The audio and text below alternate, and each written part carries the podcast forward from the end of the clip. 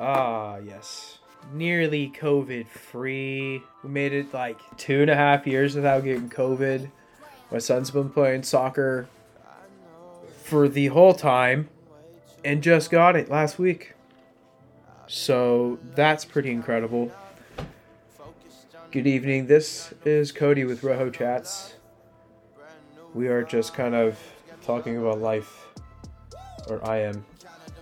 Because I still have COVID, obviously, I can't have anybody here. Episode 2 is just more of a basic understanding. I want to kind of set this podcast up some more.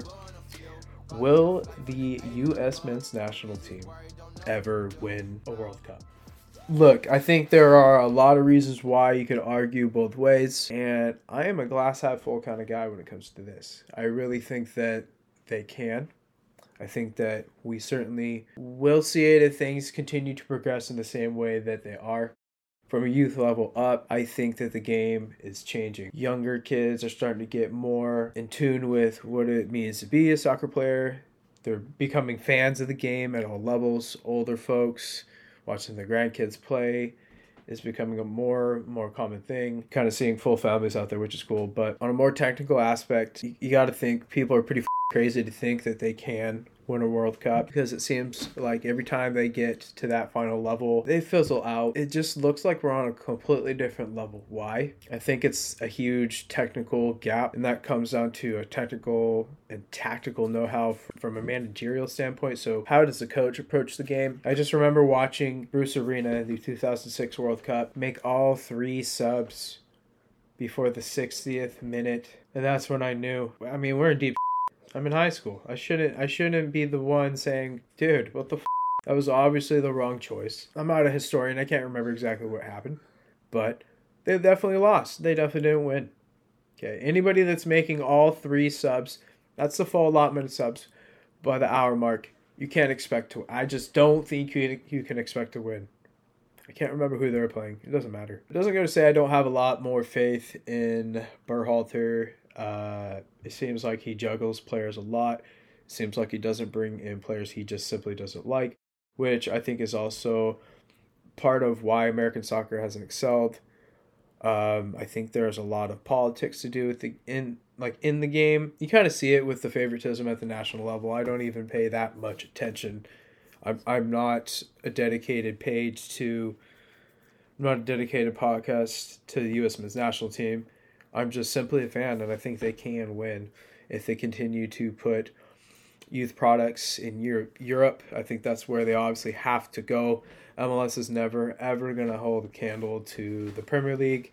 That's an obvious choice. That's where a lot of Americans go, or Germany. That's another good one. Um, they're very good at the youth products. I think that's also a big reason why Americans end up going there, i.e., Ricardo Pepi. You had Sargent there for a while. Um, and you also had Pulisic come out of Dortmund. So huge. That's obviously a great place for Americans for whatever reason. So keep sending them there. I would like to have some more faith, trust in Berhalter because it just seems like he's not making the best decisions defensively.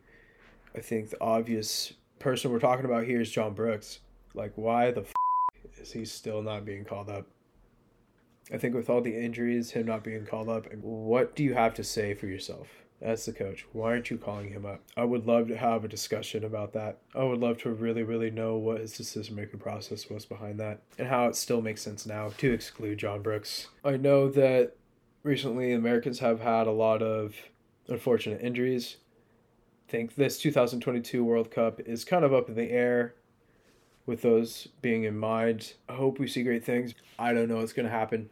I'm not an expert. I just think that we can win. Get better and better technically from youth level all the way to a senior level.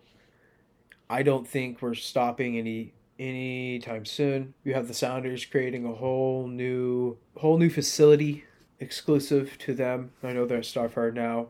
I don't know what that's going to turn into. God, I hope it sticks around. I love Starfire. But, anyways, that's an interesting thing to think about. I think we're going to eventually see smaller clubs, local clubs, have similar things with academies that are similar to what the Sounders have, what you know FC Dallas have, a lot of what a lot more MLS teams are starting to have. Man, nothing would make me happier just than than seeing that the best is yet to come. Anyways, that's it. I have nothing else to say. Hope you all enjoyed that. I know episode two is a little late this week, but we're gonna start to get people in here. I'm excited for that. Gonna get a coach on real soon. But anyways, love y'all. This is Rojo Chats. Stay hungry, my amigos. Peace. Counted the money, okay, okay.